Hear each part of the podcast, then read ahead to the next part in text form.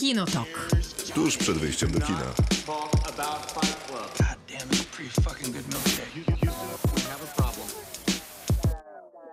Krzysztof Majewski? Miłosława Bożek. Maciej Stasierski, Maciej Stasierski jeszcze raz. Bardzo dobrze. To jest Kinotok.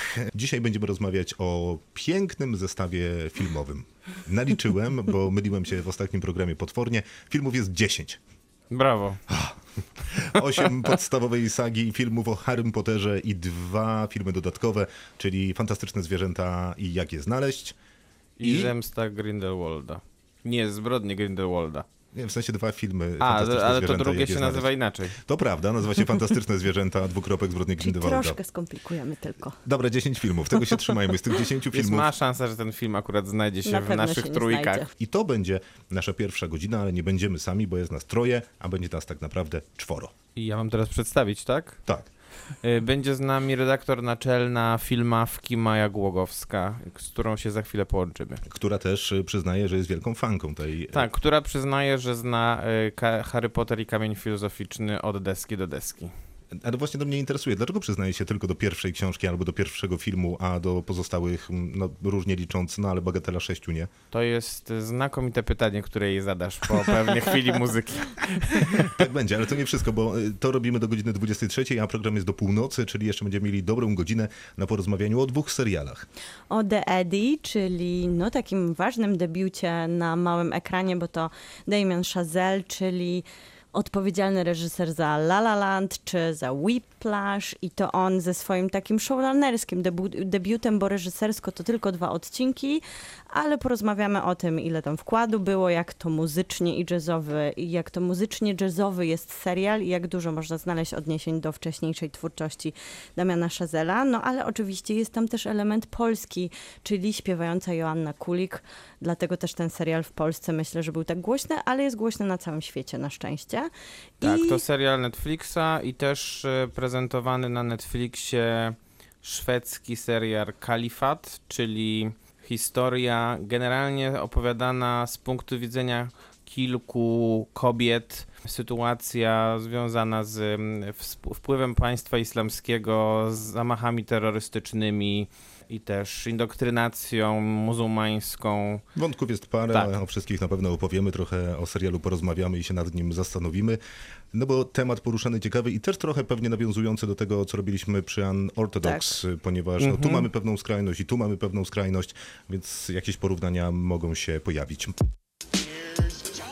do not talk about Fight Club. Kinotok. Film. A nawet jak udało nam się ustalić, to będzie 10 filmów i to nie byle jakich, bo to Harry Potter. A cóż lepszego... Potem się skończy, że wszyscy będą mieli te same trzy, tylko w różnych miejscach. Zobaczysz. Myślisz? ja myślę, Mhm. że wszyscy będą mieli tą samą A jedynkę. to nie, jest. nie, nie, e, sekundkę. a, Ja Chciałem na tylko powiedzieć, że e, najpierw to był John Williams.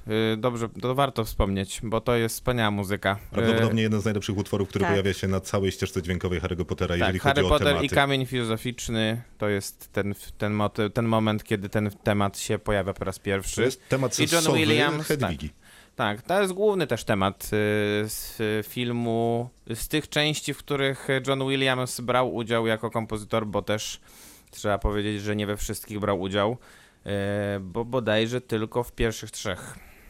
Później już się zmieniali kompozytorzy. Bardzo dobra muzyka w zasadzie prawie we wszystkich częściach Harry'ego Pottera, ale o muzyce w Harrym Potterze na pewno jeszcze porozmawiamy, zresztą nie tylko o wielu rzeczach związanych z Harrym Potterem i tym światem w ogóle będziemy rozmawiać. Wspólnie z Mają Głogowską, redaktorką naczelną portalu Filmawka. Dzień dobry. Cześć. Albo dobry wieczór w zasadzie. Yy, Maju, to witamy serdecznie w Kinotoku i od razu będziemy Cię pytać jako pierwszą, bo tak to bywa u nas z gośćmi, że ich jako pierwszych pytamy o ich wrażenia z daną sagą filmową, z daną opowieścią filmową czy serialową. Dzisiaj Harry Potter, skąd się wziął w Twoim życiu i czy to ta najważniejsza opowieść, czy może Gwiezdne Wojny są na pierwszym miejscu? Wydaje mi się, że to jest ta najważniejsza opowieść. Ja jestem rocznik 99, więc Harry Potter i Kamień Filozoficzny to był mój pierwszy film w kinie. E, pamiętam kino Korona, Wrocław i pamiętam, że było bardzo głośno, bardzo, bardzo głośno.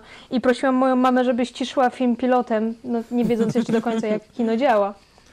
Także e, właśnie ostatnio robiłam taką topkę na swojego prywatnego Facebooka 10 najważniejszych filmów i myślałam sobie, kurczę, ile filmów w ogóle zmieniło moje postrzeganie na kino, ale Harry Potter je chyba ukształtował, bo gdyby nie Harry Potter, nie wiem, jakbym szybko w ogóle za kino chwyciła tak naprawdę. To była moja przepustka do popkultury w ogóle.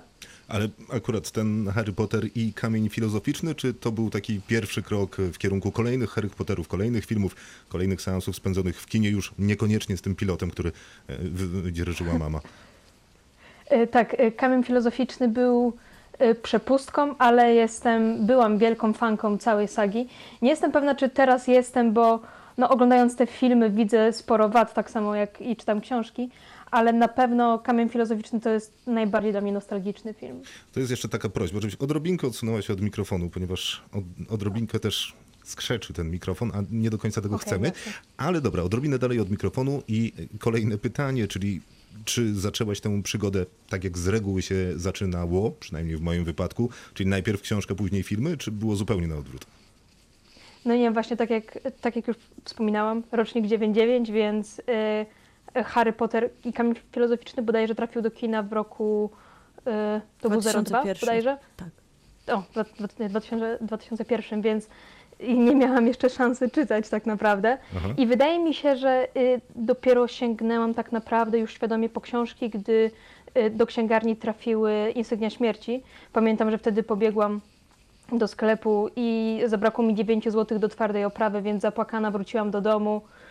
Moja mama oczywiście śmiała się, co się stało, no jakby mogłaś pójść do cioci, mogłaś pójść tam, no ale no, miałam 8 lat, gdy, gdy, gdy wyszły Insygnia Śmierci, to był pierwszy tom, jaki przeczytałam i do, także w takiej trochę odwrotnej kolejności, bo dopiero później był Kamień Filozoficzny i cała reszta. Mam takie wrażenie, jakbyśmy rozmawiali o Gwiezdnych Wojnach, y, tylko że tydzień temu i ktoś mi opowiadał o Gwiezdnych Wojnach, tylko w miejsce Gwiezdnych Wojen wstawia Harry'ego Pottera. Y, A to w takim wypadku, jakby chodziły drugie Insygnia Śmierci, to... y, Aha, nie, to, y, to był film tylko... Książka była jedna. Tak. A Więc zastanawiam się, czy stałaś w tych nocnych kolejkach, y, które ustawiały się przy okazji premiery Harry'ego Pottera, y, mniej więcej tak jak przy okazji premiery nowych telefonów pewnej firmy. Ja jestem z dość małego miasteczka, bo mamy 40 tysięcy mieszkańców, brzeg. I tutaj wydaje mi się, że kolejki nie było, prawdę mówiąc. Pamiętam kilka osób w księgarni, ale to jest bardzo mgliste wspomnienie. Ale tak to bardziej pamiętam już te kinowe kolejki, gdy rodzice mnie zabierali na premierę, a byliśmy na każdej premierze od Zakonu Feniksa. I tu już pamiętam całą salę wypełnionych, przebranych fanów. Czułam się jak u siebie. Mgliste wspomnienie, podejrzewam czar confundus, nie można tego wykluczyć jednoznacznie. Maciej, twoje piękne wspomnienie z Harrym Potterem? Yy, no, Pierwsza różdżka, pierwsza tiara. Dostałem kiedyś różdżkę na urodziny. O, Od, y, bo, znaczy generalnie z Harrym Potterem mam trochę, trochę też złych wspomnień, bo y, w okresie gimnazjalnym y, pewni źli ludzie chodzący do równoległych klas krzyczeli na mnie na korytarzu, że jestem Harrym Potterem. I bo miałeś okulary, tak? tak, dokładnie. Koniec to było takie proste, właśnie. I te, z tego też powodu na jednych z urodzin właśnie dostałem różdżkę, ale też, ale też dostałem to, na czym się lata, czyli miotłę. Tylko, że zamiast miotły dostałem to, co, to, co się, to czym się czyści ubikację, czyli taką Szczotkę. szczotkę do ubikacji, dokładnie. I to było uznawane za miotłę. To, mało, to, to raczej ludzie byli nieźli, co o słabym poczuciu humoru. Tak, zgadza się. Wtedy jeszcze, wtedy jeszcze nie można było ich posądzać o jakieś wysublimowanie. E, Miłosława, ty masz jakąś piękną historię z Harrym Potterem? No ja już jestem chyba z tego starszego pokolenia, w sensie jeszcze książkę czytałam jako dziecko, ale jak Ale film machając się już... mieczem świetnym. Ale tak, tak, ale jak się film pojawił, to już e, byłam troszkę w tym wieku nastoletnim, kiedy Harry Potter już był troszkę za, za młody dla mnie i w kinie było za dużo dzieci, a to już było, ja już e, pretendowałam do starszyzny, przynajmniej wtedy w moim wyobrażeniu nastolatki, ale, ale oglądałam też Harry'ego Pottera, nie było to takie wy, wykluczające doświadczenie, ale jak o Gwiezdnych Wojnach opowiadałam jako to te właśnie filmy, które wprowadzały mnie w taki świat wyobraźni, to bardziej Harry Potter żegna, żegnałam z nim ten świat wyobraźni dziecięcej. Ale to tak niż dzieci chodziły na witałam. te filmy, tam John Rowling później to mordowała ludzi jednego za drugim. To Ale tak, kamień filozoficzny A, no jednak tam- był taki ta, mocno... tam nie mordowała aż tak bardzo. Mocno familijny. Myślę, że te dwie części Harry'ego Pottera, ten początek był właśnie tak jak e, same powieści skierowane do tej najmłodszej widowni i oni też rośli razem z tym, co otrzymywali w kinie, więc sami widzowie, tak samo jak filmy, trochę dorastali do tego, żeby dostawać trochę mocniejszą i mroczną magię, ale bardzo mi się podoba na przykład w Harry Potterze, że to jest ta jedna z tych sag, w których faktycznie my widzieliśmy tych aktorów, którzy dojrzewają z nami na ekranie. To się praktycznie nigdy nie dzieje, No, żeby prawda. widzieć dzieci, które dorastały, stawały się nastolatkami razem właśnie z tymi, których ich oglądali i wszyscy to widzieliśmy, więc to jest to, jest to co mnie rozczula w Harry Potterze. Ja dostałem pierwszą książkę Harry'ego Pottera, Harry Potter i Kamień Filozoficzny na Boże Narodzenie i miałem wrażenie, że czytałem ją pierwszy przed wszystkimi innymi, to ja będę czarodziejem i nikt inny, więc y, I nie zostałeś do dzisiaj. Wiesz, ciągle czekam na sowę. Ró- Różnie bywa z tymi korespondencyjnymi sprawami, To prawda. więc y, nadal czekam i mam nadzieję, że w końcu przyleci. Natomiast Zapytaj rodziców, czy nie przechwytują bardzo możliwe, że to zrobiliście, żebym poszedł do innej szkoły. Więc Harry Potter był dosyć ważny dla mnie książkowo. Filmowo był jedną z wielu, był jednym z wielu marzeń, które było w moim młodzieńczym życiu, bo chciałem, żeby zekranizowano Wiedźmina, chciałem, żeby zekranizowano Harry'ego Pottera, chciałem, żeby zekranizowali Tolkiena. Z Tolkienem było dosyć łatwo, bo jak skończyłem czytać ostatnią część, to akurat pierwszy wchodził do kin. To zawsze jest super ekscytujące, jak wielka saga książkowa, którą czytałeś jako nastolatek, trafia na Tak, tak. ekrany. I o dziwo dobrze kin. zekranizowano Tak, to jednak. super. Naprawdę dobrze. Bardzo dobrze. Teraz będziemy grali ponownie z Harry'ego Pottera rzecz jasna.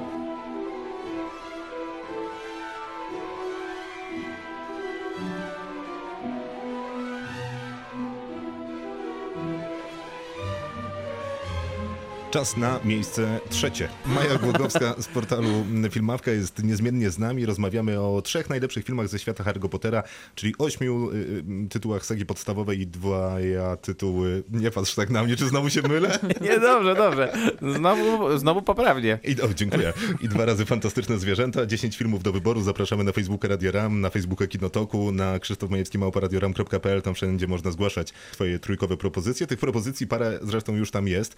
I trzeba przyznać, że takim dominującym jednak akcentem jest Harry Potter i więzienie Azkabanu, ale do tego jeszcze sobie przejdziemy. Na razie, Maju, powiedz nam, co masz na miejscu trzecim i przede wszystkim dlaczego. Długo myślałam nad tym miejscem trzecim, dlatego, bo dużo tych filmów wydaje mi się w tym momencie nie być, no, wydaje mi się po prostu, że są trochę marne. Ale trzeci, na moim, y, tr- trzeci w takiej mojej subiektywnej topce jest Kamień Filozoficzny, dlatego że to jest tak idealne wejście do tego magicznego świata. Ostatnio zrobiłam rewatch, pierwszy raz od bardzo długiego czasu.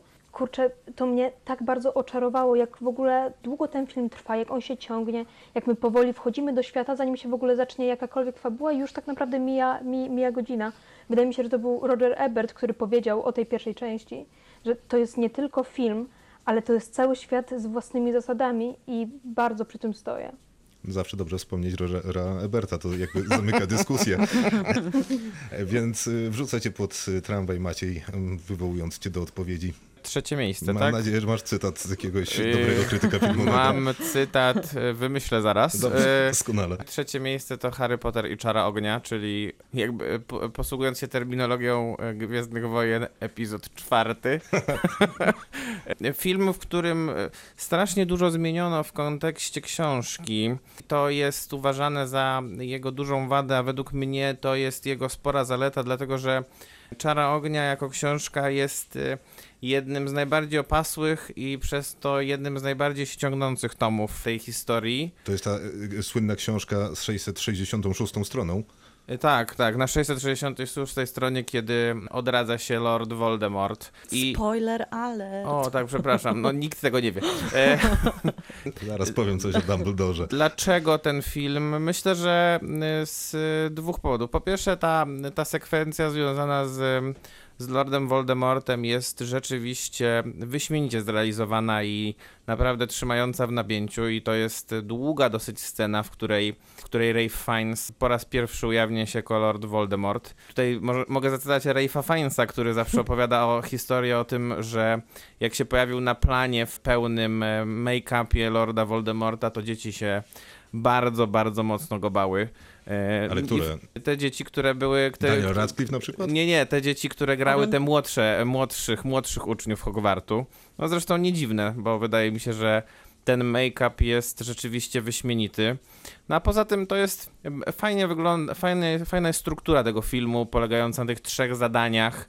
i wyśmienicie są zrealizowane te, te, szczególnie te sekwencje, czyli sekwencja w jeziorze i sekwencja w tym labiryncie, to, to są naprawdę sceny akcji, które, których nie ma za bardzo w tej... Przepraszam, tej a sekwencja ze smokami? Jakby- a no i sekwencja ze smokami oczywiście. Przepraszam. No nie, no dla, najważniejsza jest dla mnie przynajmniej sekwencja w labiryncie A i... nie- nie wydaje ci się, że jakby w tym momencie ten film jest o, tyle już nieaktualny, że kiedy przylatują e, francuski, to to są same dziewczyny, które biegają i rozsiewają kwiaty, jak przebiegają przez główną salę Hogwardu, a jak przyjeżdża ktoś e, ze wschodu, to to są w zasadzie tacy A Rosjanie. co z punktu widzenia ubrani społecznego i politycznego jest takiego nieaktualny? Z, z punktu widzenia 2020. A, no ale to... Ale to jest baś, to jest jest bajka. To jest opowieść dla dzieci trochę, tylko że tutaj Ja ci wreszcie... dam parę szwedzkich Tylko, książeczek. tylko, że rozpoczyna się rzeczywiście, mm, tutaj John Rowling też rozpoczyna rzeczywiście odstrzeliwać w cudzysłowie bohaterów. Na, na razie nie aż takich istotnych, ale y, jak tak da i dalej w las, tym, tym będzie z tym gorzej. A książki coraz dłuższe, mimo że bohaterów Tak. mniej. Miłka?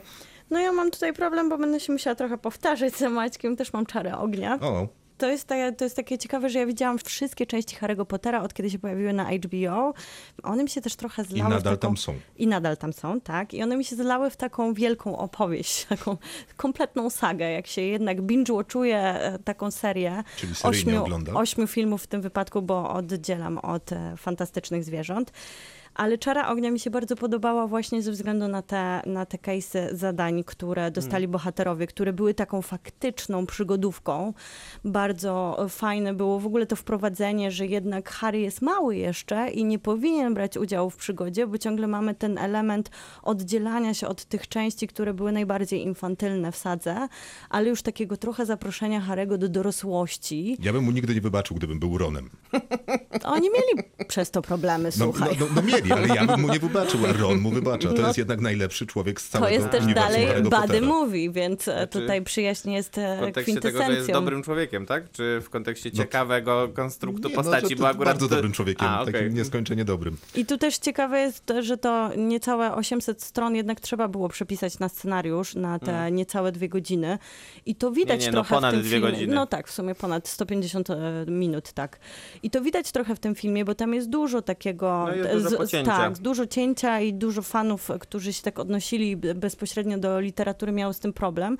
A mi się wydaje to godne podziwu, żeby jednak zmieścić w jednej części filmu ten, tą całą przygodę i też jak już cytaty, to właśnie wtedy pisał New York Times i tutaj mam nawet zapisanego, zapisanego Albo, mam albo krytyk, który dostał policera. Kenneth Tur- Turan, który pisał, że właśnie to Czara Ognia dopiero wprowadziła książki na międzynarodowy bestseller i fenomen, bo pokazała tą naprawdę porywającą, magiczną I to- przygodę. Jedna jest różnica i tutaj nawiążę do tego, co Maja mówiła, bo Kamień Filozoficzny to jest bardzo wierna adaptacja powieści. Czara Ognia jest jakby po drugiej stronie barykady, jeśli chodzi o, jeśli chodzi o późniejsze też e, adaptacje. Krzysztofa, twoje?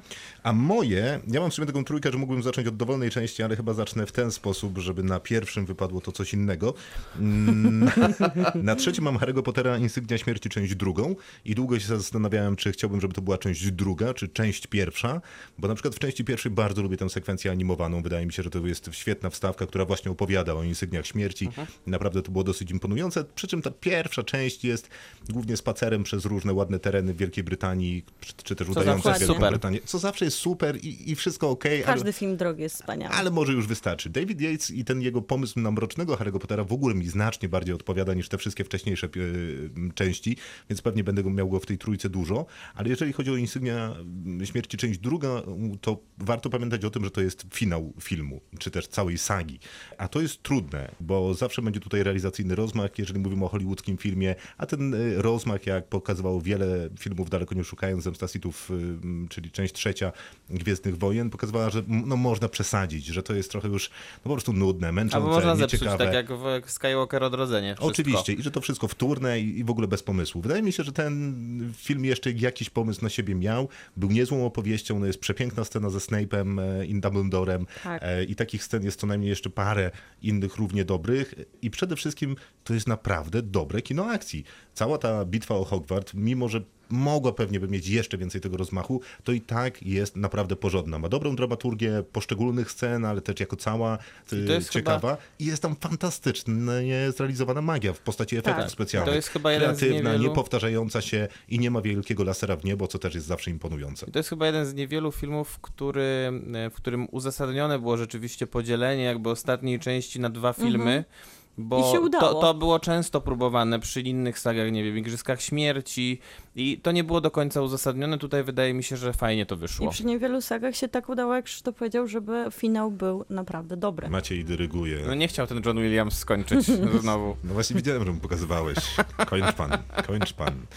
Mm, Na To przykład. Marek Michalak pisze na Facebooku Kin- Kinotoku, że to jest tak. Azkaban na topie forever. No i w sumie to rozumiem. Zgoda, no i zgoda. Oprócz tego Czara Ognia wspominana, no jednak pierwszy jako ten, który sformował serię i zabrał tę, zebrał tę genialną obsadę. I to jest 50 punktów dla Gryffindoru. Marku, dzięki serdeczne za głos i w sumie rozumiem ten, ten pomysł na kamień filozoficzny, bo to jednak zebranie obsady, Też odważenie się i wejście w ten świat, no trzeba by było być dzielnym człowiekiem. Wojtek Radoch jeszcze. Dla mnie podium wygląda jak u Marka. Harry i więzienia z kabanu na pierwszym zdecydowanie. Dalej Harry i czara ognia, a na trzecim Harry i kamień filozoficzny. O! I też 50 punktów dla Gryffindoru. Slytherin w tym roku nie wygrywa Pucharu Domów i już. Maju, co u ciebie na drugim miejscu? U mnie Zakon Feniksa przede wszystkim to wydaje mi się, że ten film jest najbardziej e, harycentryczny, jeśli tak to mogę ująć, bo to jest film jako jedyny, który jest tak naprawdę skupiony na Harrym Potterze, nad tym jak on próbuje się odizolować od wszystkich, jak on to ewentualnie robi, jak kłóci się ze wszystkimi. Widzimy pierwszy raz, ile jest w ogóle gniewu w Harrym, w Harrym za to wszystko, co się działo przez ostatnie no, cztery filmy. To jest w ogóle ulubiona rola Daniela Radcliffe'a. Tak naprawdę chyba no, taki najbardziej szczególny moment, w którym on mógł jakoś tam rozbłysnąć, powiedzmy. To jest w ogóle film, który jest na podstawie najgrubszej książki i moim zdaniem scenariusz jest najlepiej pocięty, bo ja normalnie zawsze mam pretensje do Harry'ego Pottera o to, że wyciął za dużo albo dodał jakieś straszne rzeczy, jak na przykład y, Książę Półkrwi.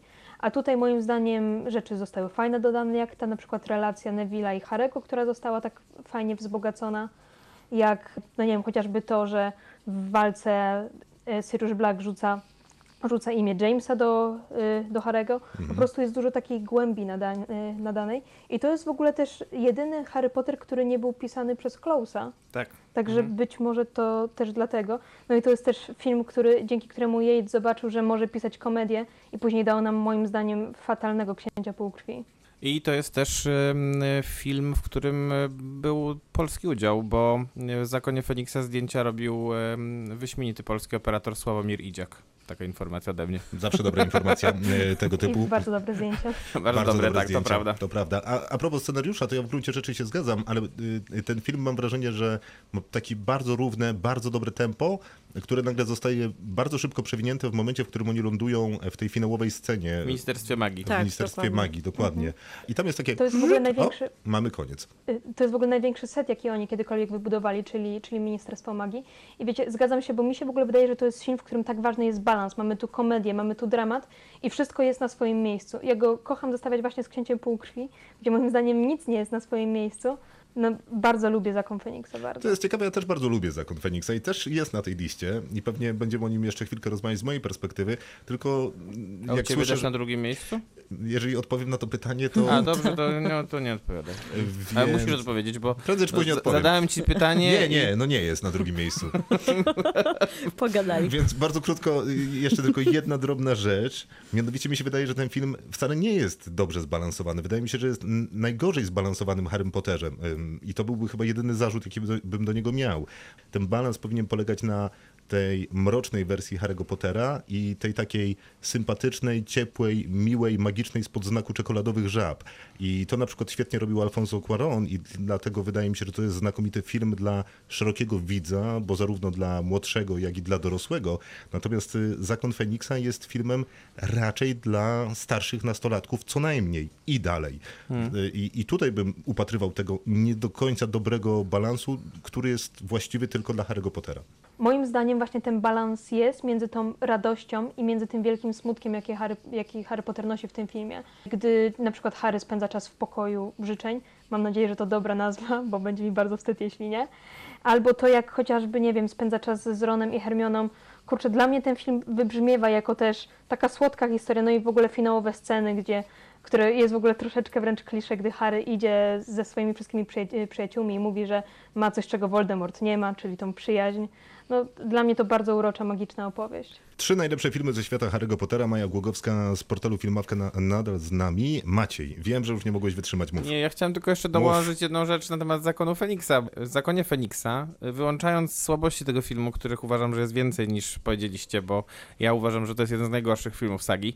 Ale E, będziemy jeszcze mieli czas, żeby... No dobra, Tak, no, ale to, kończ, y, to kończ tam właśnie. jest najlep, to tam jest drugi poza oczywiście Lordem Voldemortem najlepszy villain. Dolores y, Umbridge. Dolores Umbridge, Absolutnie. grany przez Imelda Staunton. No widzisz, bo ja uważam, że to jest jeden lepszy, z lepszych filmów sagi i tu mam taką notatkę, możesz przeczytać, że tam jest dokładnie napisane to, co powiedziałeś i powiedziałbym to, kiedy bym opowiadał o swoim pierwszym No, miejscu. Przykro mi, Ale dzięki, przykro mi. koledzy.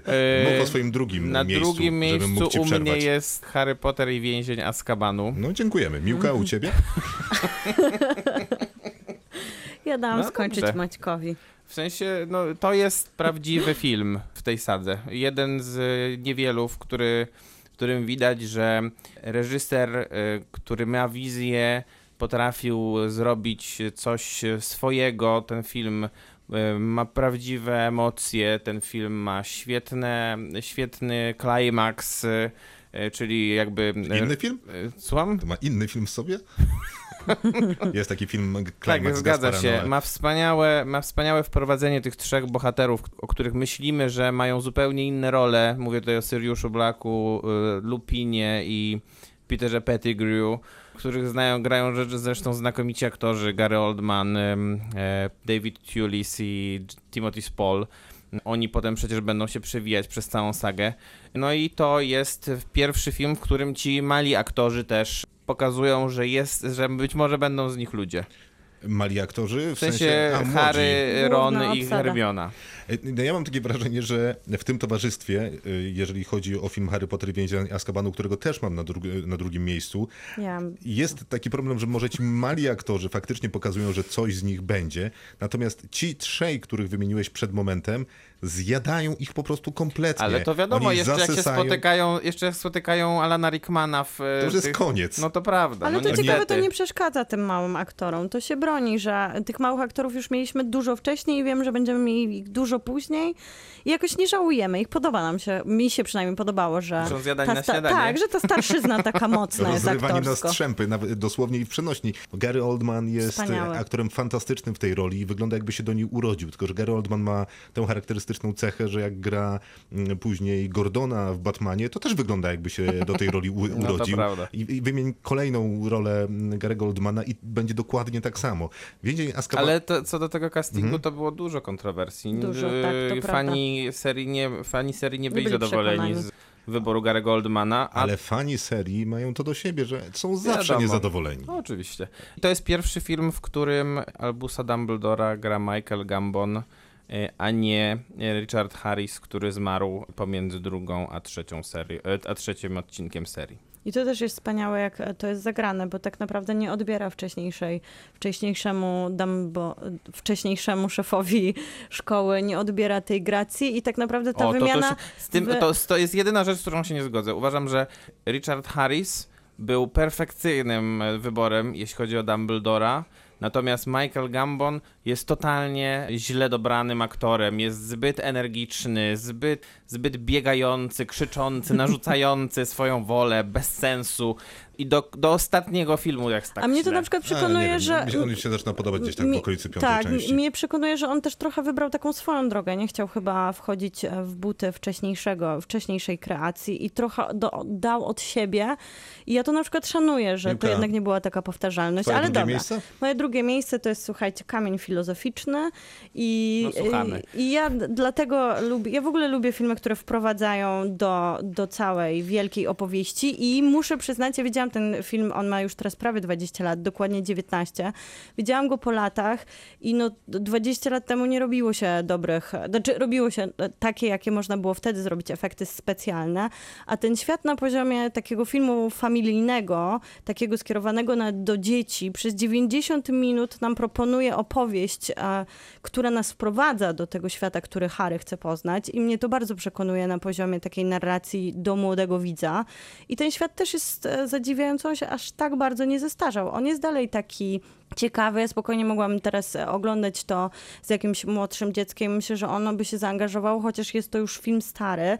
I urzeka tam po prostu wspaniały casting, a to jednak jest e, przygoda, Nie, którą to jest najważniejsze, bo z, jeżeli, jeżeli za coś trzeba docenić kamień filozoficzny, to przynajmniej za te trzy role, I e, one albo są- za te, albo dwie role powiedzmy, czyli Alan Rickman jako e, Severus Snape e, i Maggie Smith jako mm, profesor McGonagall, to są i myślę, że też myślę, że też Hagrid super. to są, to są świetnie Dokładnie. dobrane postaci. Ale też dzieci, główna obsada są wspaniałe. Chemia między nimi też się jest stało, e, Krzysztof? Jesteś załamany. Ja naprawdę nie lubię tego filmu. W sensie on, on ma Widać. Ba, nie, bardzo dobrą może nawet, albo co najmniej niezłą pierwszą połowę. Natomiast od połowy to jest po prostu, to, to nie jest droga z górki, to jest skarpa, tak jakby ktoś kopnął ten film w plecy i zrzucił do morza. No jest fatalny, tam nic mi się nie podoba, nic nie działa. Pamiętam, że byłem naprawdę młodym człowiekiem, kiedy oglądałem go po raz pierwszy i miałem fatalne wrażenie, oczywiście byłem totalnie obrażony, bo przecież przeczytałem książkę, a to zupełnie nie jest to, e, mimo że przez pierwszą Mimo, że połowę... praktycznie to właśnie. E, e, Że przez Dokładnie. pierwszą połowę zdawało się być dokładnie tym, a później przecież przychodzi jeszcze druga część, To druga jest gorsza. która już mówisz, no nie, proszę, przestańcie, przestańcie się znęcać nad e, Harrym Potterem. Pierwszej Bardzo, części Harry bardzo się Pottera raz dobrze bawiłam, taka dorosła na tej pierwszej części. Nawet taką e, k- Komnata Tajemnic, tak się nazywa druga Komnata część. Tajemnic, tak. Komnata Tajemnic, bo to ten sam reżyser, który zrobił tylko Tak, Chris, Chris Columbus, Columbus. zrobił tylko te dwie części. On przecież zrobił słynnego Kevina samego w domu. Bo w sumie było tylko trzech re- re- reżyserów, Tak, nie? tak, Bo e, tak. po nim był już Czterech. tylko... Było ten, był Chris Columbus, Cuarón. Alfonso Cuarón I Yates. e, i jeszcze Mike Newell i Mike jeszcze. Newell w Czarze Tak. Ognia. I, I co ciekawe, właśnie Chris Columbus miał robić wszystkie części, tylko stwierdził, że chciałby jednak doglądać swoich dzieci, jak dojrzewają. I dobrze, I dobrze, dobrze dla bo- jego dzieci i dobrze dla mojego dzieciństwa. Oczywiście, bo Alfonso zbrukane. wspaniale przeniósł Nie ten film wyobrażam do, sobie, jak on robiłby kolejne dorosłości. Części. Ale to było bardzo dobre wprowadzenie. Maju, miejsce pierwsze, zaczynaj. To musiał być Więzień. Moim zdaniem najlepszy film całej sagi, bo Quaron miał niesamowitą wolność w ogóle w tym filmie, ale to, co mnie najbardziej w nim kupuje, to to, jak Quaron jest w ogóle kreatywny. Hogwarts został w ogóle całkowicie przebudowany w tym filmie. Mamy tyle ekspozycji na najróżniejsze miejsca, na bijącą wierzbę. Znamy, Hogwarts został przemieniony tak naprawdę w postać. I to jest dla mnie w tym, w tym, w tym filmie pięknie, te, piękne, te długie ujęcia, to przechodzenie korytarzem.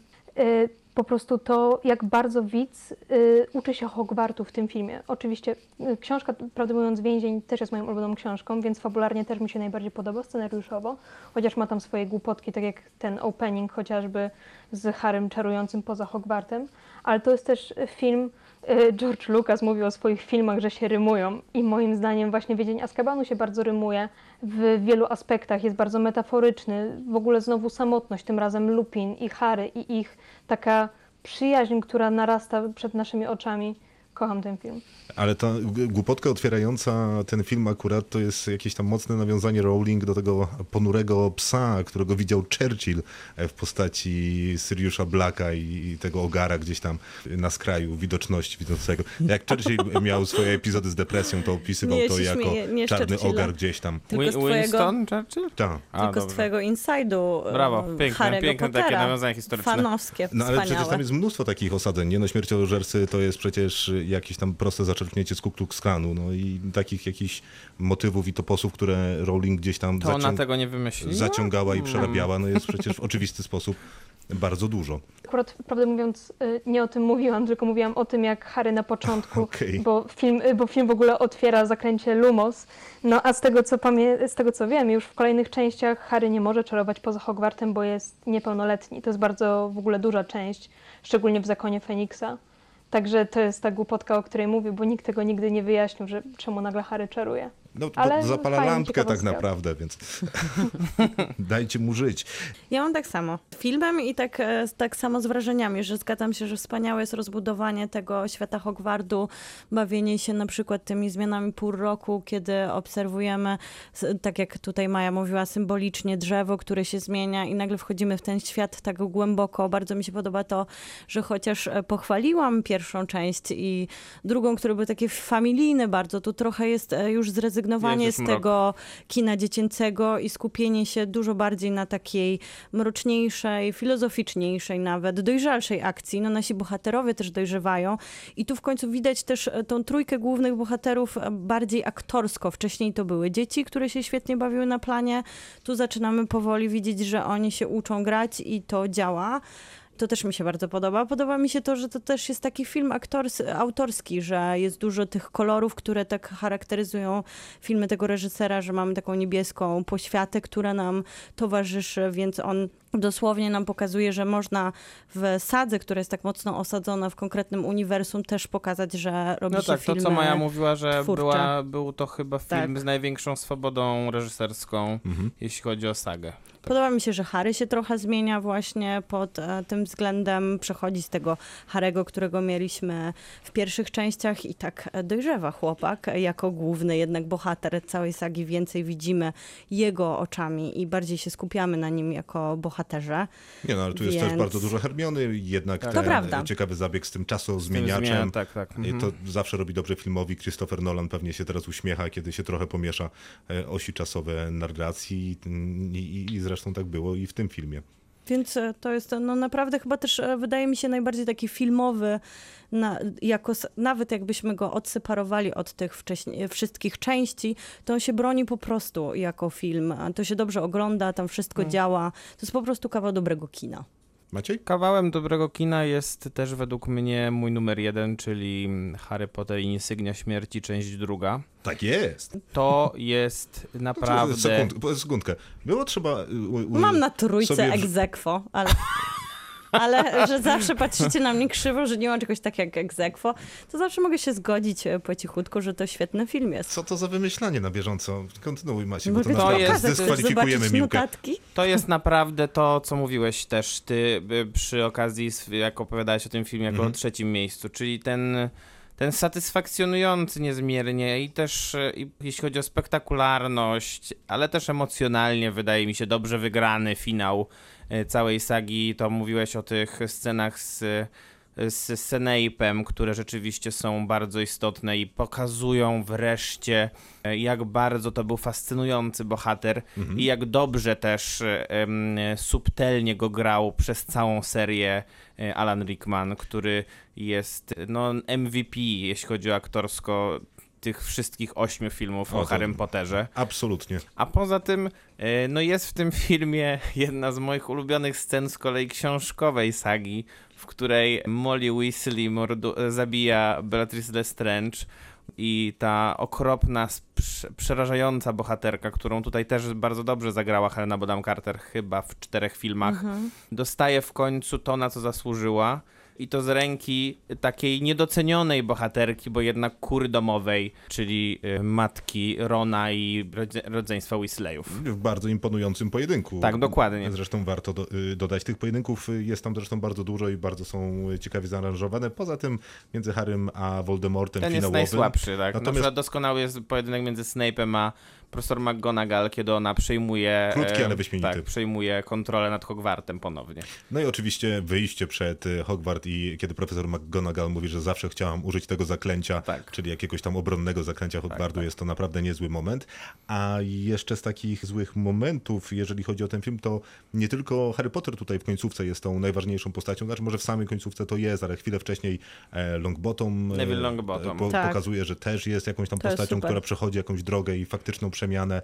E, Jest też bardzo dobra, bardzo dobrze zbudowana, chociaż, chociaż w filmie y, gorzej niestety, postać Narcyzy Malfoy, która jest y, w sumie dosyć, dosyć istotną postacią, jeśli chodzi o końcówkę sagi, bo ona w pewnym sensie doprowadza do tego, że Voldemort po raz kolejny zostaje oszukany, bo ona informuje Voldemorta, że Harry Potter zginął, a tak naprawdę nie zginął. Ta bitwa o Hogwart jest potem kontynuowana a ona to robi ze względu na to, że chce ratować swojego syna.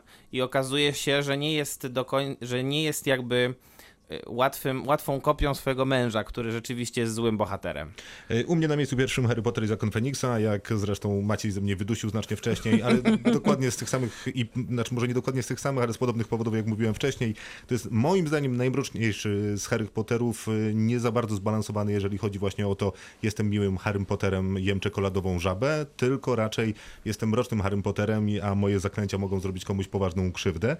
Mm, No i oczywiście ta druga po Snape'ie faktycznie najciekawsza, najmocniejsza, najbardziej irytująca, wchodząca pod skórę postać w całym Harrym Potterze, czyli Dolores Umbridge.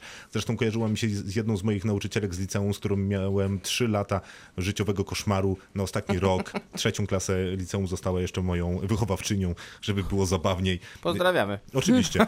Przez cały czas kojarzyła mi się z Dolores Umbridge, która jest naprawdę mocną No e, tak, to, postacią i to mocnym są punktem. chyba, jeżeli, jeżeli jakieś postaci, jacyś aktorzy z tej, tej, z tej sagi powinni byliby kiedyś zostać nagrodzeni Oscarami czy nominacjami do Oscarów, to myślę, że właśnie z jednej strony Alan Rickman prawdopodobnie za część pierwszą, Imelda Stanton, która zagrała Dolores Umbridge właśnie w części Nie Gary. Oldman za jakąś drugoplanową I- rolę no, spokojnie na mógłby pewno. dostać nominację. I to, co y, bardzo lubiłem y, w Zakonie Feniksa, to pomysł Yatesa na realizację magii. Jak zobaczycie to w pierwszej części, nawet dźwiękowo się różni to, jak magia brzmi, e, różni się też, y, jak wygląda wizualnie. Pomysł Taka Yatesa bardziej spektakularna Zakonie... też jest. Niekoniecznie, bo w zak- y, znaczy, y, tak, w pierwszej części jest bardziej spektakularna, a pomysł Yatesa był taki, że on zrobił z tego trochę rewolwerowców. Y, Oni tam strzelają Tak. z biodra w zasadzie tymi czarami. Świetny jest ten finałowy pojedynek, kiedy pojedynkują się śmierciożercy i ci z zakonu Feniksa. Fajny jest ten pomysł, że śmierciożercy zamieniają się w ten czarny, smolisty dym, a zakon Feniksa w ten biały, fosforyzujący, taki biały kolor. Nie wiem, dlaczego to później znika i tylko śmierciożercy zamieniają się w ten dym, a oni nie, ale było to... David Yates nie, nie zna słowa konsekwencja. Najprawdopodobniej nie i to jest też jego największa wada. Ale pojedynki były szalenie imponujące. Żałuję, że ta magia nie została poprowadzona tak dalej, ale też Yates w finałowej części drugiej Insygnii Śmierci robi pojedynek o Hogwart z mnóstwem ciekawej magii, która jest również imponująca i przekonuje mnie do siebie ponownie. Kawał dobrego filmu, mimo świadomości jego wad, to myślę, że to jest jedna, jednak najlepszy film o Harrym Potterze. Szkoda, że nie zmieściły nam się fantastyczne zwierzęta. Ja tylko dodam, że ja naprawdę cenię sobie pierwszą część. Ja też bardzo ją lubię. I A bardzo ja szkoda, że druga jest taka A dramatyczna. druga jest najgorszą częścią ze wszystkich. Harry Potterów. Maju, czy będziesz y, oglądać Harry'ego Pottera teraz? Wiecie co? Wydaje mi się, że już mi wystarczy Harry'ego Pottera na pewien czas. Także odpowiedź to nie, ale było bardzo miło mi go powspominać. Maja Głogowska z portalu Filmawka, redaktorka naczelna. Bardzo serdecznie dziękujemy za wspólną rozmowę Ja o Harrym bardzo Potterze. dziękuję. Dziękujemy. Dziękujemy bardzo. Kinotok. Serial.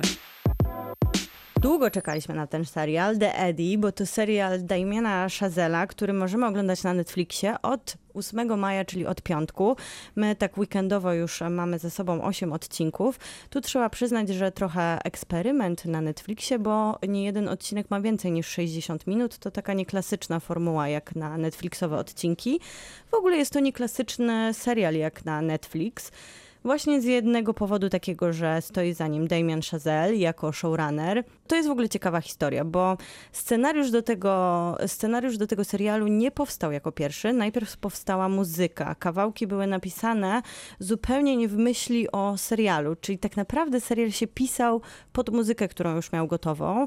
Damien Chazelle e, usłyszał, usłyszał tą, tą muzykę i pomyślał sobie, chciałbym to umiejscowić w Paryżu, ponieważ sam miał przygodę w Paryżu i tam e, mieszkał, ale też dlatego, że wydawało mu się, że ludzie myślą o Paryżu, jeżeli chodzi o jazz, w takiej e, konwencji lat 30., 50., takiej romantyzowaniu Paryża, a on no by nie chciał wiem, ten... Paweł Pawlikowski y, oferował jazz z Tak, Paryża z lat prawda. 50. Nie wiem, czy to było takie romantyczne. Ale w tym sensie, że No, w wyobrażeniu Tam jest taka scena w tym filmie, jak y, Tomasz Kot wychodzi za Joanną Kulik i y, jest tam dosyć dramatyczna scena. No nie wiem, może Jak sam nie. klimat zimnej wojny jednak jest romantyczny w gruncie rzeczy. A ja nie wiem.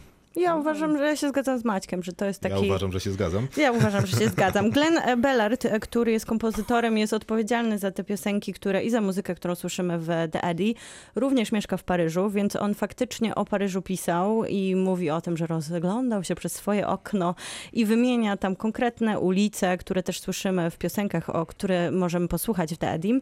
I właśnie to sprowokowało Chazelle, żeby umieścić ten serial w Paryżu, ale również, żeby pokazać ten Paryż tak współcześniej, mniej wieży Eiffla, więcej wojskich uliczek. Trochę to się może kojarzyć z filmem, który ostatnio oglądaliśmy i też chyba robiliście recenzję pod moją nieobecność, czyli Nędznicy, bo tam ten Paryż e, to, w- jest bardziej To brutalny, jeszcze ale... w podcaście, póki nie byliśmy programem radiowym.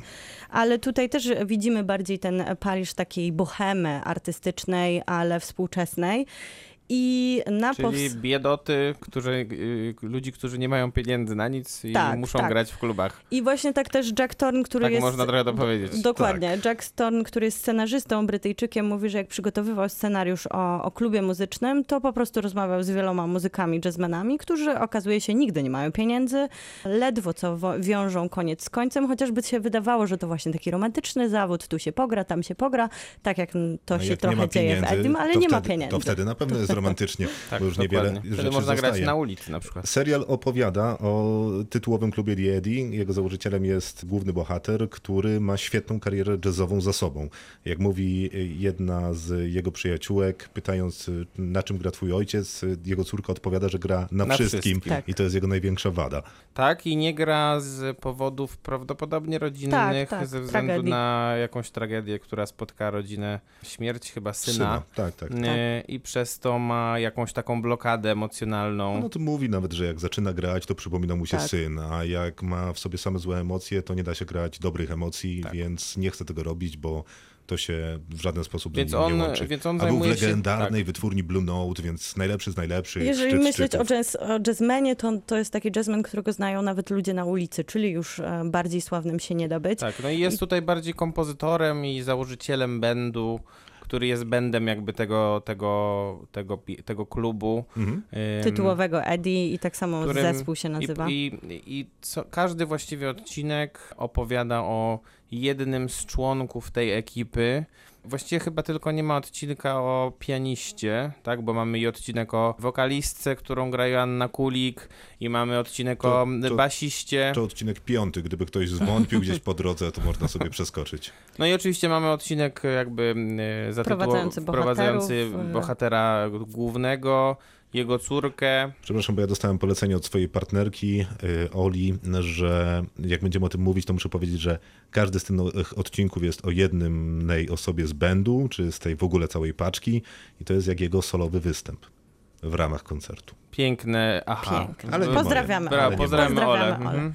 Ale też właśnie poznajemy nie tylko, nie tylko członków bandu, ale też osoby na mocnym tle, bo jest barman, który później mocno się zakorzenia w narracji. Jest córka, która przyjeżdża. Barman, beatboxer, tak, y, romantyczny. Specjalista od Paryża. Tak, romantyczny Nastolatek. No i, kochanek. bardzo, no, i bardzo, no i bardzo ważna postać, czyli żona jakby współwłaściciela klubu, Tak. który zostaje w odcinku numer jeden i tutaj To nie jest, będzie To nie jest spoiler. chyba spoiler, bo to jakby chyba wynika z późniejszych wydarzeń.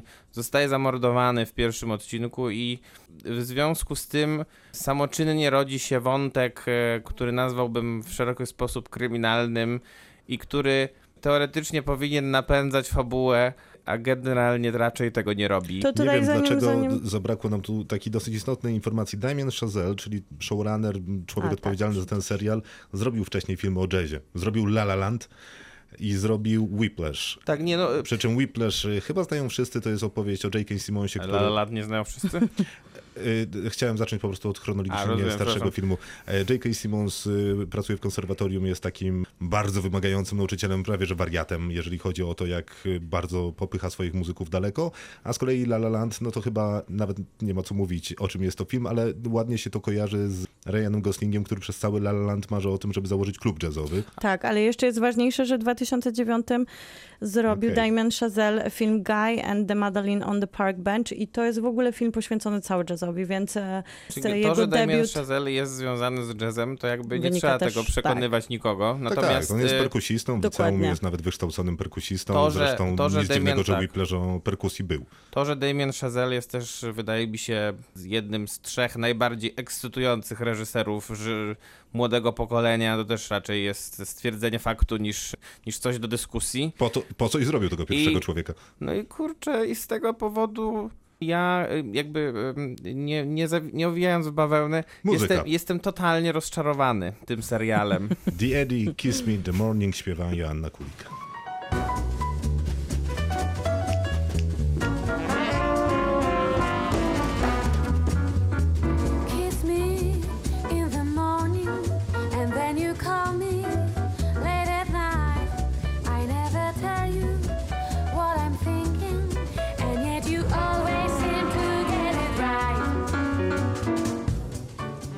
No bardzo jest to ładnie zaśpiewane i ładnie to jest zagrane i nie dziwię się, że muzyka powstała zanim powstał serial. A to, co ciekawe, też e, są aktorzy z jednej strony profesjonalni, zwłaszcza w tych rolach ojca i córki, ale większość tych aktorów, których oglądamy grających, to, To są muzycy. muzycy, a nie aktorzy. to teraz wam opowiem czyli- ciekawostkę. Dobra. Ciekawostka polega na tym, że żeby w Stanach Zjednoczonych móc wystąpić w filmie, musisz być częścią gildii aktorskiej, w sensie wyrobić sobie stosowny papier, Tak że... zwanego związku zawodowego. Dokładnie. Dokładnie tak. I tak było na przykład w wypadku filmu Chazella Whiplash, że ludzie, których widzimy na scenie, są muzykami i oni mogą wystąpić w tym filmie, nie będąc członkami związku zawodowego, dopóki nie mają roli mówionej, w sensie nie odzywają się. Dlatego na przykład jak muzycy jazzowi obejrzeli ten film, no to zwrócili uwagę na to, że faktycznie ci ludzie fajnie jazzują, bo dobrze trzymają instrumenty, wiedzą jak się poruszać na scenie, jak grać, wyglądają jakby grali, a nie dotykali strun na przykład. Ale na przykład punktowali, że kontrabasista, który mówi dwa słowa w filmie, zupełnie nie potrafi go trzymać. Trzyma go jak, nie wiem, jak miotłę y, na przykład. I to jest dosyć interesujące w kontekście tego, co ty mówisz, ponieważ ci muzycy, żeby móc wystąpić w tym serialu, najpewniej musieli najpierw dostać się do związku zawodowego. No ale mamy na przykład bardzo znanego kompozytora, tu jest klawiszowiec Randy Kerber, który w prawdziwym życiu nieraz komponował do filmu i też w filmach się pojawił, chociaż na przykład e, tutaj sama perkusistka, czyli młoda Lan, Landa Obrowicz, e, nigdzie jej wcześniej nie widzieliśmy, więc ona to jest jej debiut i aktorski i muzyczny w tym sensie na ekranie. To jest też e, ciekawe, że mi się na przykład bardzo podoba, jak e, ci nie aktorzy, a muzycy dosyć naturalnie się zachowują na ekranie i nie Tak. widać tutaj żadnej sztuczności, którą często można spotkać w takich produkcjach, gdzie jednak się angażuje ludzi, no, którzy Spoza lepiej świata. grają niż e, grają na, muzy- Muzykę, na instrumentach niż niż, na ekranie. Więc tutaj nie ma żadnego Oni mają zgrzytu. świetną wewnętrzną dynamikę, taką jakby faktycznie na tej scenie spędzili ładnych parę lat po wiele godzin No jakby byli tygodniowo. właściwie takim takim bendem. Tak, tak, tak, tak, tak, tak. I każdy z tych otworów, a jest ich tu dużo, które oglądamy na każdym praktycznie odcinku, nie jest to jeden zagrany No, utwór, dwa, a często czasem. dwa, trzy. Wszystkie były kręcone na żywo i wszystkie te faktycznie kawałki odgrywały się całe. Dlatego tutaj nie widać takiego dziwnego montażu. To wszystko bardzo naturalnie wychodzi, jakbyśmy faktycznie oglądali No koncert to na nie żywo. odbieramy tutaj To- to ten jest- realizmu tego serialu, Ale tylko... to tak bardziej Ale- ale z to takich jest- ciekawostek formalnych, które To jest, dochodzą to jest bardzo ciekawe, ponieważ jest również kuriozalne, bo kiedy słuchałem tej muzyki, której dzisiaj słuchamy też w ramie, ona mi się bardzo podobała. Kiedy słucha się jej na słuchawkach, odtwarzając sobie tam z płyty czy z czegoś, z telefonu, jest świetna, gra, ma taki jazzowy luz, wszystko jest fajnie. A kiedy oglądałem ją w serialu, najbardziej, może nie w każdym wypadku, ale wiele scen mnie nudziło tam, gdzie grali muzykę. Muzyka w filmie, grana na żywo, przy odpowiedniej realizacji tej sceny, wygląda fantastycznie. Uwielbiam oglądać muzykę graną w filmie, a tutaj mnie w ogóle nie ruszała. Ale I to jest, to jest dziwne, ponieważ muzyka grana w scenie, to jest z reguły muzyka, która w niej świetnie siedzi, a zupełnie mi nie siedziała tutaj. Wy- Na przykład w pierwszym odcinku te piosenki, które śpiewa dwie Joanna Kulik, y, wydawało mi się, że nie wiem, że ona jest niedosterowana. No nie wiem, może to były jakieś kwestie realizacyjne, a może Ale po prostu ja się się- głęboko mylę. W sensie, no, e, chodzi ci o to, że na przykład e, tej muzyki czasem nie było słychać? Czy Tak, tak, że na przykład y, że była nie było cicho, że... że Joanna Kulik była jakby źle, y, w To- sensie to wokalistka była źle ustawiona w stosunku do, e, do całe, całego będu, który ją kompletnie Zagłuszał, zagłuszał. tak, tak. Mhm. Ale tu chyba. I to, jeżeli był... to był pomysł na realizm, bo tak przecież pewnie często się dzieje, że jednak są źle realizowani ci muzycy w klubach, Jasne. czy nie. Tutaj wydaje mi się, że to było odpowiedzią na to, To był że to kiepski było to w pomysł na. Głupi pomysł, tak. Bo na początku przecież sam szef, e, założyciel zespołu krzyczy na zespół, że to bardzo źle zagrali, bardzo źle zaśpiewali i chyba wydaje mi się, że te pierwsze Nie, odcinki, no. ale poza tym też wydaje mi się, że to nie jest taka muzyka, która no przynajmniej mnie cieszy aż tak bardzo. A nie, no to, to, to mnie em, cieszyłaby ta muzyka, gdyby była dobrze problem. rzeczywiście wybrzmiała, w- gdyby dobrze wybrzmiała w tym filmie. I tutaj trzeba Robi się taki pochwalić... techniczny zabieg, to chyba e, Nino Rota wymyślił przy okazji Ojca Chrzestnego, że gra się jakby podwójnie muzykę, że gra się muzykę na planie, tę, która faktycznie jest grana, a jednocześnie puszcza się tę samą muzykę wcześniej nagraną z głośników. I po to, żeby y, ten band, który gra faktycznie na żywo i co nagrywają mikrofony, był jakby wzmocniony swoją jakością studyjną. A to ma zresztą swoją nazwę. W filmie, gdzieś tam przy okazji Ojca Chrzestnego to zaczęto stosować, więc może tego pomysłu mm, zabrakło, tutaj. Tutaj trzeba po, To pochwalić dziwne by było z konte- w kontekście tego, że Damian Chazelle jednak jest znany z tego, że potrafi filmy muzyczne robić. I potrafi je udźwiękowić. Dokładnie, Tak, tak, przecież- jak pamiętamy, Whiplash pierwszego dostał- człowieka. Na Whip- potrzeby. Whiplash Mhm. dostał dwa Oscary za, za mm, efekty dźwiękowe. E, Pierwszy człowiek był nominowany, zresztą słusznie, Tak. po to, żeby dźwięk I rakiety chyba La nagrać, La Land prawdopodobnie też dostał, dostał jakieś Oscary w tych kategoriach dźwiękowych, więc po to, żeby nagrać dźwięk startującej rakiety. Dwie realizatorki, sound designerki na planie pierwszego człowieka pojechały na start jednej z rakiet SpaceX, żeby ją nagrać, więc wydaje mi się, że poświęcenie było tu wystarczającej Zwłaszcza, kompetencje. że te dwa pierwsze odcinki, o których mówicie tak krytycznie, to są te odcinki, które Damian Chazelle sam reżyserował, bo później zastąpili go już Znaczy, inni. mówimy Nie, nie, krytycznie oczywiście w jeśli chodzi o sensie realizację. realizacji Tak, tej tak, muzyki. tak, tej muzyki, Bo- ale bo- to bo- on też był tam najbardziej na planie. fabularnie to to są chyba najlepsze Tak, odcinki. tak, na pewno. One, one jakoś tam rezonują emocjonalnie. A potem niestety dla mnie przynajmniej to ten taki wydźwięk emocjonalny zamienił się w e, odliczanie minut do końca, bo brakuje jednak, szczególnie jeżeli ktoś ma pomysł na tak duży angaż, jeśli chodzi o godzinę, bo to jest, to jest 8 pełnych godzin e, tak naprawdę do obejrzenia, no przydałaby się jednak jakakolwiek bardziej e, angażująca fabularnie historia, plus to, że e, brakuje tej historii też trochę emocji. Wydaje mi się, że trochę jest tak z tym serialem, bo mówicie tu o jakichś różnych oporach z oglądaniem tegoż. To jest trochę tak jak z słuchaniem jazzu, że można mieć e, opory na początku z, z, przy zapoznawaniu się z jazzem. Pewnie trzeba mieć ileś tam lat, albo jakby trochę rozpoznanie muzyczne wcze- wcześniejsze, wynikające, nie wiem, albo z otwartej głowy, albo że te dźwięki wpadają jakoś tak chętniej e, do człowieka, albo wykształcenie około muzyczne. I z tym serialem może być podobnie, bo wydaje mi się, że Chazelle miał taki pomysł na niego, że buduje go trochę tak jak band, który ze sobą nawzajem rozmawia na najróżniejsze sposoby. Zresztą tak dokładnie mówił jego bohater, grany przez Ryana Goslinga w La La Landzie, że tłumacząc zębie Stone, popatrz jak oni ze sobą rozmawiają na tej scenie, grając y, do siebie.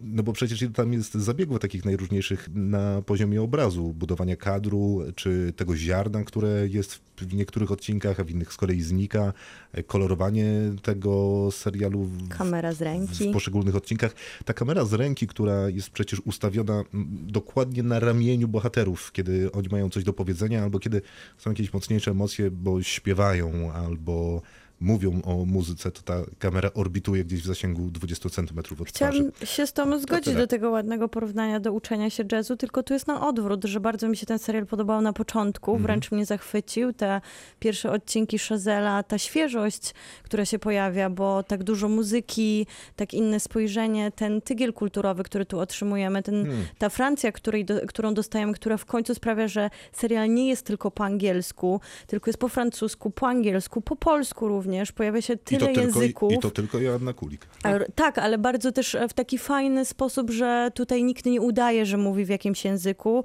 Jeżeli ona mówi po francusku czy po angielsku, to, tak, to myślę, że tak Joanna Kulik nie mówi po angielsku, ale tutaj go spa, tak po prostu robi po polsku ten angielski i A jak, francuski. mu- dlaczego tak nie mówi? Nie, nie rozumiem. Myślę, że może mówić na przykład ładniej, ale że tutaj... Nie może.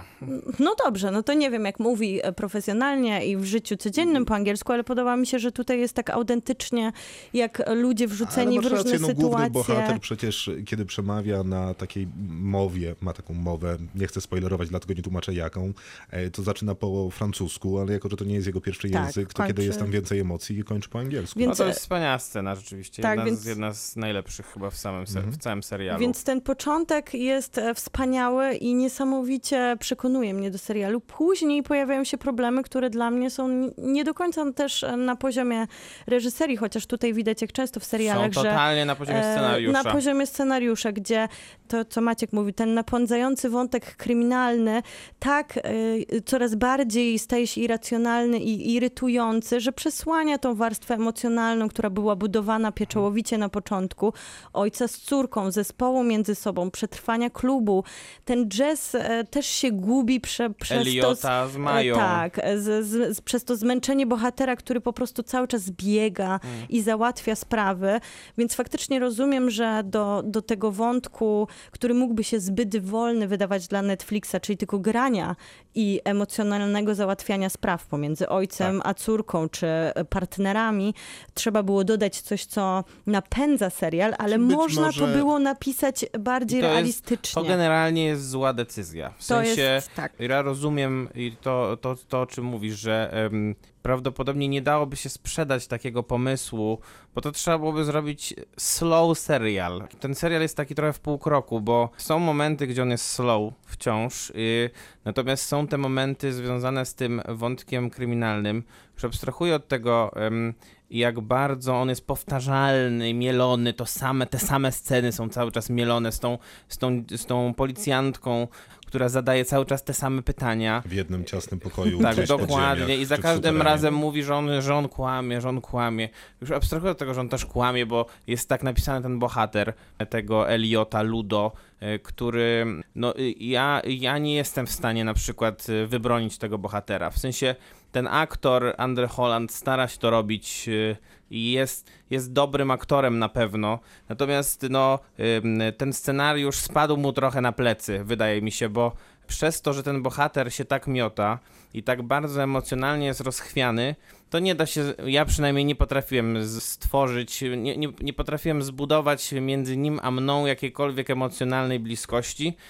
A jeżeli główny bohater y, jest tak bardzo mi odległy, no to nie jestem w stanie się zaangażować też w serial. No i właśnie Zgadzam się, bo to, że trochę jest można było... tak, że ten bohater żyje w takim trochę własnym tempie, zupełnie innym niż cały serial. I bardzo mi się kojarzył filmem braci Safdie. Bad time, good time. Nie, nie, z Diamenty, Uncut- nieoszlifowane diamenty. Tak, z nieoszlifowane diamenty, że to on jest tym głównym bohaterem, który ciągle gra y, w ten hazard, dalej dokłada do stawki, y, jakby buduje tę piramidę kłamstw i to u Safdie się sprawdzało o tyle świetnie, że cały świat film. tego filmu był dostosowany do tak, tempa ten, tego... tamten Tak. film był w tem, tamten film Tak. miał O takie tym, tempo jak dokładnie. bohater. A tu gramy spokojny, melancholijny momentami Tak. jazz, rozmawiamy o miłości, krzyczącego związkach, bohatera mamy. relacjach z córką i Biegającego. właśnie tego zasapanego od akcji Tak. bohatera. To jest problem, ale nie tylko problem na poziomie kryminalnym, jeżeli Mhm. chodzi o to tempo, bo wydaje mi się, że ten serial ma w ogóle jakieś olbrzymie problemy z tempem, co świetnie widać po pierwszym odcinku, bo zauważcie, ile tam rzeczy, takich poważnych zwrotów fabularnych i informacyjnych dla widza się dzieje. Tam co pięć minut dostajesz kolejną informację, bo dowiadujesz się, że on jest y, jakimś wielkim artystą z Blue Note. Chwilę cór, y, y, później przylatuje jego córka. Chwilę później dowiadujesz się, że jest po jakiejś tam rozwodzie separacji. Chwilę później dowiadujesz się, że miał jakiś tajemniczy związek z tą wokalistką. Chwilę później Później, dowiadujesz się, że, że, że wspólnik miał jakieś że tam dziwne, długi. dziwne rzeczy. Później dostaje wspólnik zostaje zamordowany. Wspólnik zostaje zamordowany. I ja mówię, Ja- ile minęło tego serialu? Patrzę 20 minut. To jest Oglądając, oglądając ten serial przypominają A w mi się międzyczasie wszystkie... jazzik. Wszystkie tasiemce, zwłaszcza takie supernaturalne, w których w jednym odcinku musi się wydarzyć, e, tam nigdy nie ma oddechu dla głównych bohaterów, bo ciągle się dzieją jakieś No ale to taka jest dramatyczne... formuła. I taka jest formuła, żeby wybronić to 24 odcinki na 18 sezonów, a tutaj mamy niby propozycję właśnie trochę takiego ki kina autorskiego i niezależnego Totalnie w formule tak. serialu, napakowanego wątkami scenariusza, gdzie I tak to- mało czasu jest na oddech i na przykład Damian Chazelle przecież w swoich filmach proponował dużo takiego romantyzmu, który się praktycznie zawsze pojawiał i tutaj Ale tu jak też jest.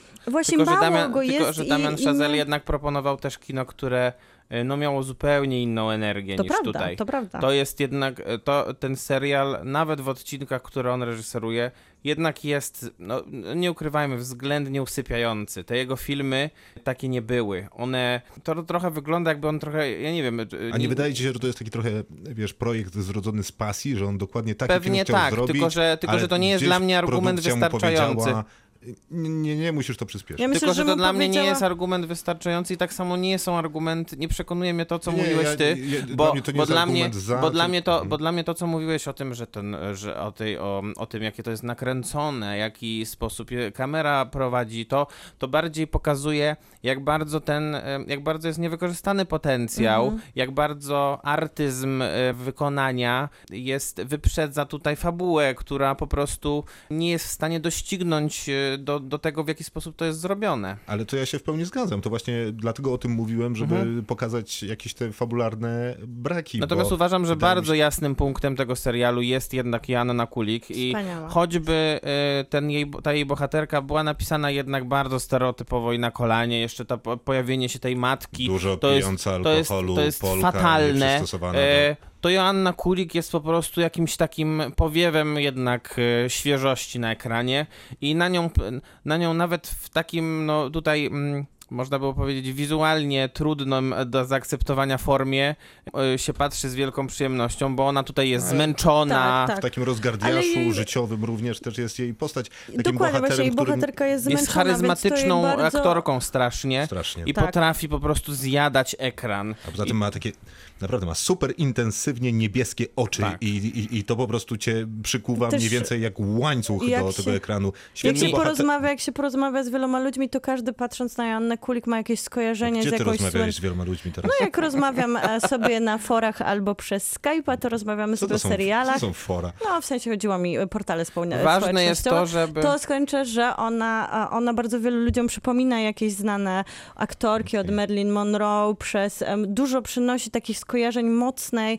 kobiety na ekranie przez całą historię, więc e, naprawdę tutaj niezależnie jak zmęczona jest, bo ona również urodziła dziecko i to trochę widać, że Tak. jest wyrwana z takiego kontekstu rzeczywistości i I na wrzucona. planie jeździła nawet do dziecka. Na I Dokładnie, tym żeby je większy jest problem z tym serialem taki, że ten, on miał mieć, miał potencjał taki, żeby ona dzięki niemu się wybiła i została w Hollywood na stałe, a Może ten wystarczy. serial zostanie zapomniany w 5 minut. Nieprawda, bo Może tutaj tak aktorsko być. naprawdę Jeszcze wszyscy sobie świetnie Bardzo radzą. mi się jako bohater podoba Paryż. Wydaje mi się, że to jest świetny Tak. portret Paryża.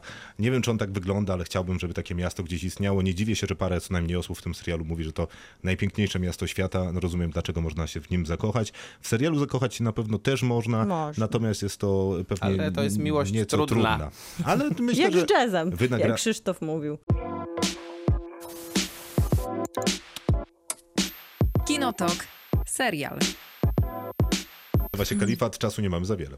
Stacja telewizyjna to jest e, producent, a nie Netflix, jakby się wydawało. I to najpierw e, był serial pokazywany O, w to Szwecji. musisz to szybciej powiedzieć. To, to, Więc, to e, samo miałem powiedzieć. to tak, to jest... Szwedzki serial szwedzki kupiony serial. przez Netflixa. Szwedzki serial, możecie zobaczyć go na Netflixie, nazywa się Kalifat. Mamy tutaj trzy 8 odcinków, 45 minut każdy. Najczęściej Dokładnie. oglądany w Szwecji serial w historii. E, I też bardzo interesujący. Mamy tutaj trzy wątki. W zasadzie w trzech głównych wątkach są w centrum postawione kobiety. Jesteśmy w Radce w Syrii, gdzie mamy bohaterkę, która jest W partnerką. stolicy państwa islamskiego. Tak jest, jest partnerką jakiegoś takiego właśnie bojownika państwa islamskiego. E, No i te wszystkie informacje, które macie Państwo na temat y, życia kobiet w tamtejszym miejscu, oczywiście się potwierdzają. To jest jeden wątek, drugi to jest y, rodzina, która z Rakki uciekła do Szwecji, mieszka y, tam, y, Już żyje, się zasymilowali Tak. właściwie. do, żyje świetnie, no ale córka... Zaczyna oglądać filmiki na YouTubie. Tak jest. A nawet spotka człowieka, I który spotyka podrzuca człowieka, który ją jakby filmiki. Indoktrynuje. powoli się radykalizuje i mamy trzeci wątek, czyli agentki wywiadu szwedzkiego, która właśnie ma przeciwdziałać sytuacjom jakiś tam okołoterrorystycznym i terrorystycznym. E, No i tyle. To są trzy wątki, wokół których będzie toczyła się akcja. Ma być zamach terrorystyczny. O tym wiemy z perspektywy tej kobiety, która w radce żyje, wiemy z perspektywy agentki, bo pierwsze przecieki się pojawiają, e, a też śledząc losy tej nastolatki, która powoli będzie się radykalizować, zaczynamy odkrywać, że to jej połączenie z tą osobą, która ją indoktrynuje, no nie jest przypadkowe i to wszystko się ze sobą łączy.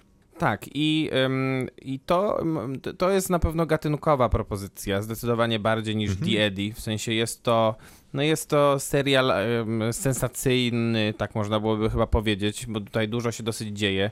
On jest wciągający. Ale też udające, że jest taki ubrany trochę w kino społeczne, nie? Tak, no i niestety to, to, co powiedziałeś, to, to trochę udający, bo jakby pozostał ten serial na, e, na poziomie tej gatunkowości, sensacyjności, kina akcji, to myślę, że byłbym, to myślę, że bym go cenił dużo bardziej niż to, że przez to, że on stara się być, stara się e, wprowadzać jakieś takie ważne, istotne tematy, no to w, tutaj w pewnych momentach jest po prostu naiwny, jest taki za prosty, e, za proste rozwiązania są serwowane. Jest to taki przykład takiego le- leniwego bardzo scenopisarstwa i przez to odbiera to trochę autentyczności. Z drugiej strony wydaje mi się, że mm, jako rozrywka się sprawdza bardzo dobrze. Bo jest bardzo wciągające, Tak. ale też ciekawe, że twórcy odnosili się do tego, że w Szwecji dużym problemem jest to, że właśnie młodzi są werbowani z tej rzeczywistości szwedzkiej i wyciągani na różnych poziomach frustracji i przewożeni do państwa islamskiego. I to miało być głównym clue, żeby pokazać w końcu nie jak ludzie się chcą wydostać stamtąd, ale jak chcą tam pojechać. To miało być takim elementem, który ten serial też e, sprawi takim ciekawszym i świeższym. I tutaj właśnie to, co Maciek mówi o tym lazy writing, że trochę mnie nie przekonuje ten element pokazywania, jak to werbowanie wygląda. On tam po prostu jest Mhm. Wrzucony, więc jest. jak jako element serialu społecznego nie daje nam za bardzo ani pytań, ani odpowiedzi, po prostu wrzuca nas w akcję, ale jednak chciałby tłumaczyć trochę tą szwedzką rzeczywistość, której no, mi jednak nie wytłumaczył na tym działaniu. Ja nie, jestem, Dlaczego prze- ja nie jestem przekonany, czy mi wytłumaczył szwedzką rzeczywistość. Wydaje mi się, że jest... mi nie wytłumaczył. Rozumiem. Ja- Ja mówię, że nie wiem, czy mi wytłumaczył, czy nie, bo nie do końca wiem, jak wygląda ta szwedzka rzeczywistość, ale prawdopodobnie tę, którą serial proponuje, byłbym w stanie kupić, bo całkiem podoba mi się to, że ten serial jest faktycznie zbudowany na ludziach, którzy są istotami, które odczuwają, ja czuję ich emocje, a te emocje prowadzą ich do takich lub innych decyzji. Te decyzje są być może w, oglądane na ekranie laptopa czy tam telewizora, y, czasami niemądre, czasami naiwne, ale wydaje mi się, że decyzje dyktowane emocjami takie bywają. No, Ale pytanie, czy to wynika dob- z, dobrego, z dobrego scenariusza, czy na przykład, nie wiem, z solidnego castingu? Wydaje mi się, że casting tutaj jest tutaj jest, solidny. całkiem dobry rzeczywiście. Casting wydaje się nawet bardzo dobry, bo jest tutaj mnóstwo relacji, które są super wygrane. No jest y, relacja mm, córki radykalizującej Tak. się z ojcem, która jest napisana przez cały serial naprawdę wyśmienicie. Ale też wolno bardzo się dobra buduje, jest relacja relacja małżeńska. małżeńska w Rakce, bo ten mąż jest bardzo nietypowym y, islamistą. Jest Tak, takim pełnym wątpliwości. ludzkim człowiekiem po Tak. prostu i e, który i został wrzucony tak, w bardzo zły który się w ogóle nie system. czuje w sytuacji Ale dobrze. też co najważniejsze, to są wszystko perspektywy kobiet. E, Co też jest ciekawe, z, i z tematyki, i z e, tematyki, którą porusza Wydaje serial, się, ale w ogóle też z z tej akcji. Perspektywy jakby głupio by było opowiadać z jakiejkolwiek innej. Tak, to prawda. To prawda, ale można by było więcej na ten męski świat, e, terrorystyczny świat położyć tutaj Jest nacisk, go a wystarczająco i faktycznie... zdecydowanie za dużo. Te kobiety, to prawda, ale te kobiece role wszystkie są tu mocno skastingowane. Może poza tą agentką, ale ona jakby No nie nie, no, traci. agentka Nie, agentka Ona nie traci Dobra. aktorsko, ona mi się wydaje, że traci trochę scenariuszowo, ale tutaj wszystko, tak, się, no to wszystko się broni aktorsko, chociaż e, w sumie to jest zawsze taki trudny serial dla widza, kiedy mamy tak dużo obcego języka, którego już zupełnie nie A, jesteśmy ja nie w stanie... żadnego problemu nie miałem z tym językiem. Tak? Naprawdę? a napisami, czy się posługiwałeś, czy... A czym mogłem się posługiwać? czasami, Przepraszam. e, ostatnio odkrywam Reżyser lektora. Bong mówił o granicy dwucalowych Tak, napisów. dokładnie. Zupełnie mnie to nie rusza. Bonga trzeba słuchać. To jest I ważny żadnego człowiek. problemu nie ma. Bong to oczywiście reżyser filmu Parasite. Parasite. Y, Rozumiem wasze wątpliwości co do tego serialu, ale wydaje mi się, że Tak mogłoby być. Może jestem naiwny, ale wydaje mi się, że trzynastolatki mm, też są naiwne i czasami naprawdę niewiele Znaczy- wystarczy, żeby uwierzyły w absurdalne rzeczy, a wydaje mi się, że ta ich reakcja na to, jak rodzice mówili, nie możesz y, robić takich rzeczy, jest oglądać odwrotna. takich filmików w internecie. To Od tylko razu. pogłębia tę sytuację. Podstawcie zamiast tej religijnej fascynacji, no nie wiem, fascynację jakimś napojem gazowanym słodkim. Albo jakimś, nie wiem, piosenkarzem. No bardziej. Ona, to, tak, albo jakimś Idola tak, idolem, piosenkarzem. Ten stupor i ta, ta takie na, naiwne mówienie tak, tak zrobię, tak zrobię, tak zrobię, tak zrobię, nie myślenie o konsekwencjach, Mhm. wydaje mi się, że tak to wygląda, dlatego nie wydaje mi się, że to było takie Ale- źle przedstawione w Ale serialu. wydaje mi się, że więcej powinno być niż tylko puszczania filmików na YouTubie, bo tutaj No, jednak było trzeba by było jednak. nabudować. Natomiast no, zrozumiała jest, wydaje mi się, popularność tego serialu, bo to dosyć popularny chyba serial w Polsce, dosyć wysoko w rankingach Netflixa, jeśli chodzi o oglądalność w Polsce. No bo jest to propozycja solidna i realizacyjnie i polecamy, Czasu myślę. nikt nie zmarnuje. Krzysztof Majewski, Miły słowa Boże. Maciej Stasierski. to był Kinotok, dziękujemy serdecznie, do usłyszenia. Kinotok. Tuż przed wyjściem do kina.